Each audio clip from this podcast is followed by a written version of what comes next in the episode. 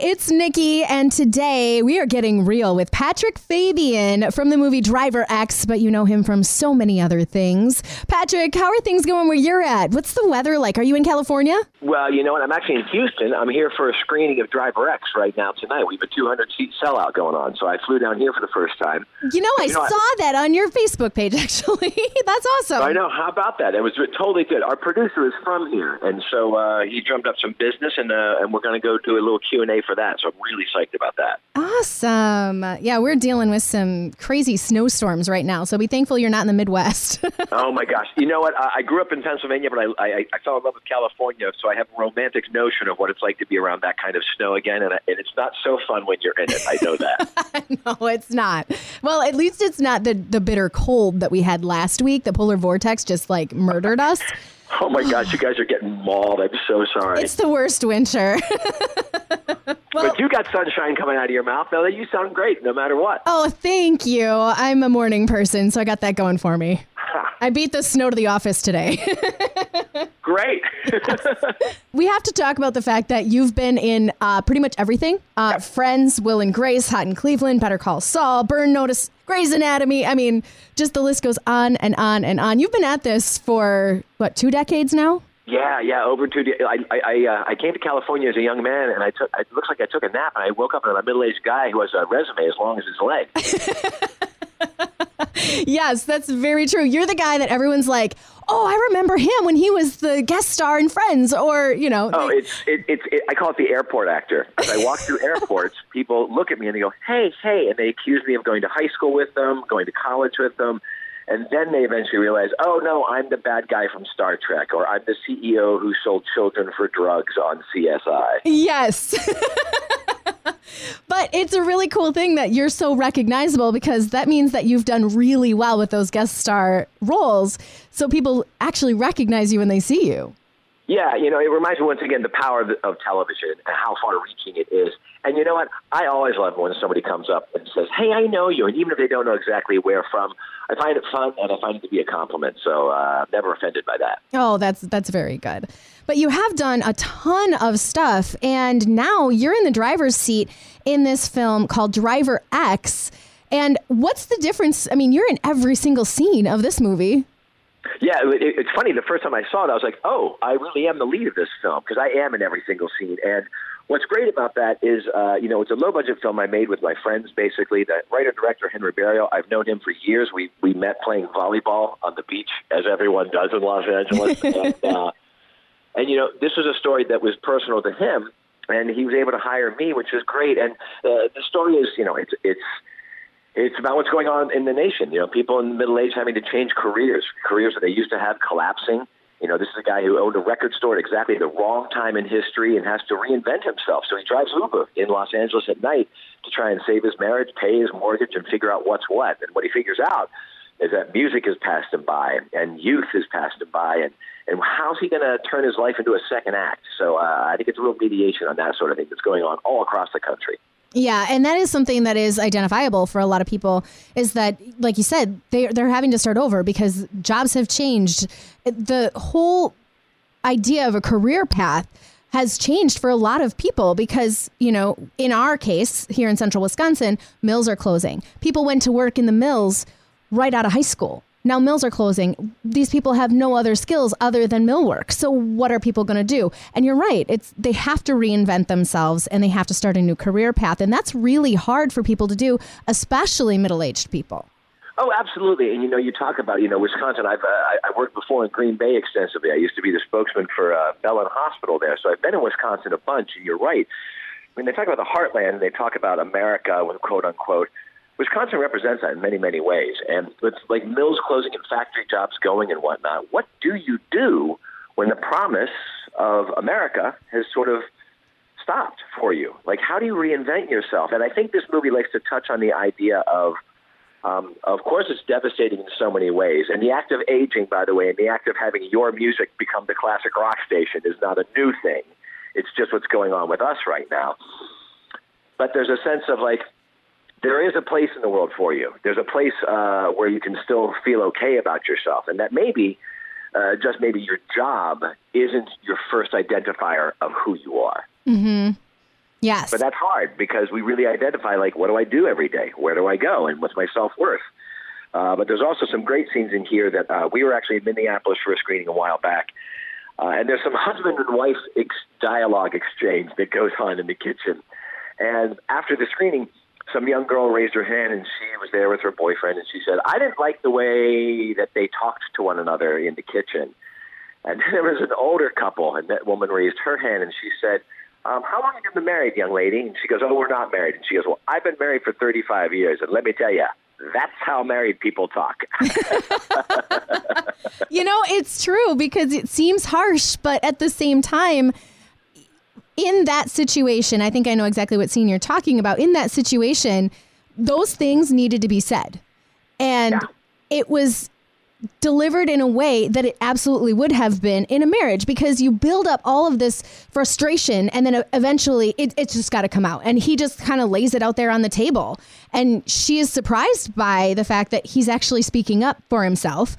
And she doesn't really know what to do in that moment. And that's when she was like, I love you too. Right. You know, and, and, and I thought what's great about that moment is it felt very real. Mm-hmm. It, it, it feels real. It doesn't feel like it's a movie moment. It feels like, oh, it's two people who are at odds. They're also have no answers, but there is a basis of like you've been married and you're raising kids, and there's a there's a foundation of love and respect that lives there that gets tried and gets rocked but I think that that foundation is there, and I think we show that in the film, which is which is really nice. Yeah, and now you're married and you've got kids.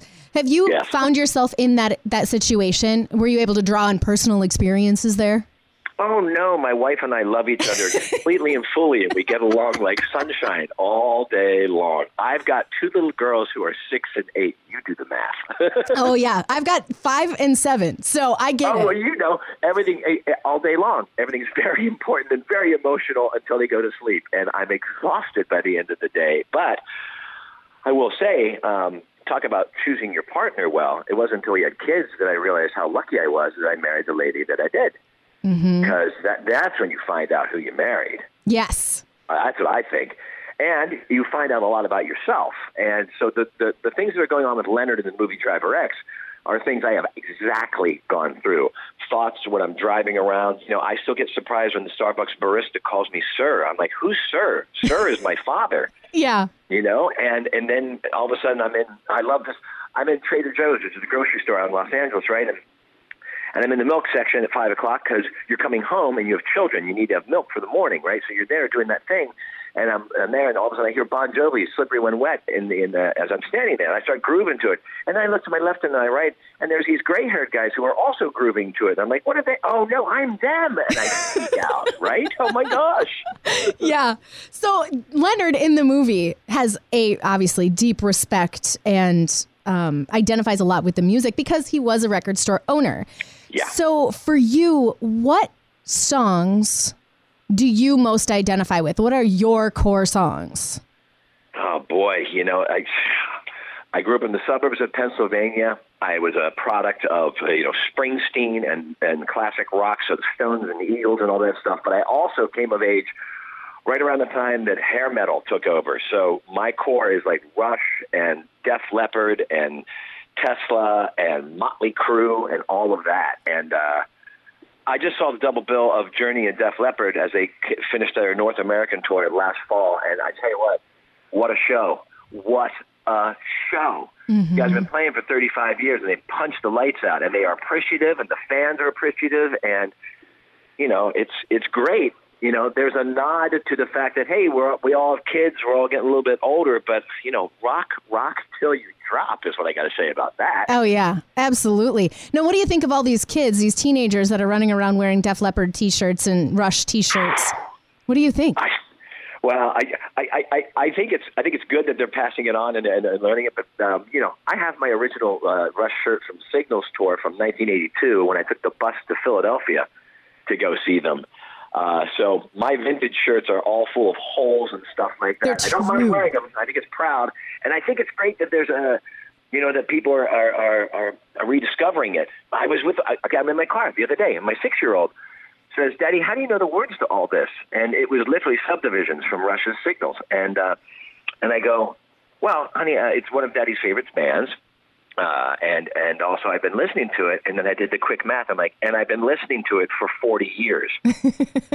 yeah, I better know the words. Right? Thought, really, has it been 40 years? And all of a sudden, you know, I'm.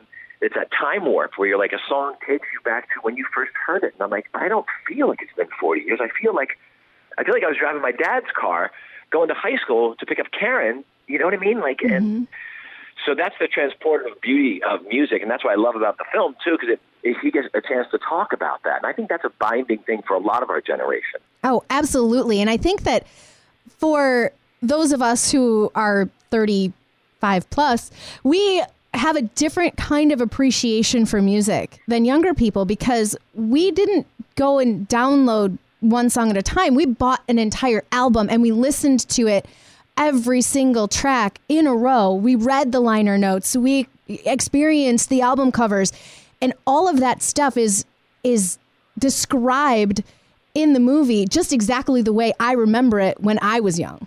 Oh yeah, that whole sequence when I talk about Frampton comes alive. I mean that that just that happened to me. Yeah, that happened to me, and it happened to me again and again and again and again. So no wonder forty years down the road, I'm still clinging to it in such a. Uh, it, it's part of the fabric of my. It's my lifeblood. Yes. And I and I worry about that for my kids. You know, I got rid of that. that uh, there's another scene in there with involving the CDs and the record collection, and that happened to me as well.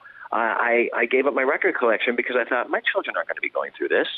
They're not going to be mm-hmm. going through these these jewel cases, and these are sitting here in my garage. What? And they're, now they're in my garage. They're not even in my house. Yeah. And I go, what am I doing? And so I tried to make the quote unquote mature decision to, to move them on. But boy, it was painful because because who knows? I mean, that sort of archive, that treasure chest of like, what's in Dad's closet? What are these? What's what's yes? Yeah. What's Genesis? And I'm like, oh, that's like the keys to the kingdom. That's what that is. That's the keys to your imagination. And I wonder, and this sounds like middle-aged musings. I wonder what is being played today that will have the same resonance 35 years down the road, and uh, I'm I, I'm unsure. I'm mm-hmm. unsure how it's how how music survives like that. But then again, it, it it will shift and change, and who knows what's down the line. But I don't know if the cloud has the same uh, sentimentality and nostalgia as uh, as a nice as a nice album. I completely agree. And I, I, like I said, I appreciate the fact that that was described in the way that it was in the movie because it's, it means so much more when you hear an experience that is similar to your own that you remember as compared to just breezing by the fact that oh he owned a record store. But what did that mean to him? And that was what was really really nice is that you really got to feel that connection. And the fact that you actually have that same kind of connection with it sells it so much more.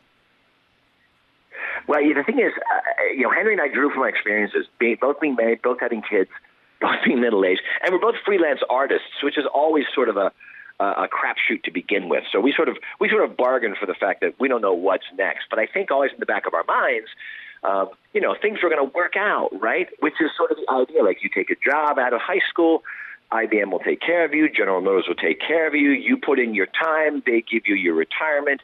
And then when that bargain gets broken midway through, where all of a sudden you're like, oh, wait a second, being a freelance artist is a dangerous proposition. What am I doing with a house mortgage when I'm trying to cobble together freelance work? Or I've been laid off at the line and they're sending my jobs to Mexico. What, what am I supposed to do now? Like, what am I supposed to do? Somebody asked me, you know, you know, what, what would you do if you weren't an actor? I'm like, oh my gosh, I don't think I'm qualified to do anything else. I've managed to screw myself into middle age with only one skill. I'm a one trick pony, and that, that keeps you awake at night. Yeah, absolutely, it does. And when somebody invests their entire life into one career, making a change is really difficult, no matter what career that you're in. I mean, for me, I've worked in radio since I was in college. I started this job here at this company when I was no in college. Way. Yeah, and I've just no worked my way through different jobs within this company. But, you know, if something were to ever happen, I wouldn't have any clue what to do. I mean, my only skill is talking. hey, I'd hire you. I appreciate that skill. I'll do voiceovers anytime. well, I think this movie is fantastic. It was something where I went into it and I'm like, a movie about a guy driving a car. Hmm. Oh, sure, exactly. Your, your eye, cue the eye roll. Oh gosh, yeah, right? yeah. But first somehow you managed to make this movie so engaging. And there was so many i mean it kept me interested even though it was literally a guy driving a car. Right? How about that? Yeah. Good. Well, i'm glad. I'm really really glad. Thank you so much for taking the time to talk about it and oh, reminding absolutely. people it's on it's on all platforms on itunes and amazon and download it and uh, let us know what you think. Yeah absolutely. Check it out. Driver x Patrick Fabian, thank you so much for your time today. It's been a pleasure talking with you.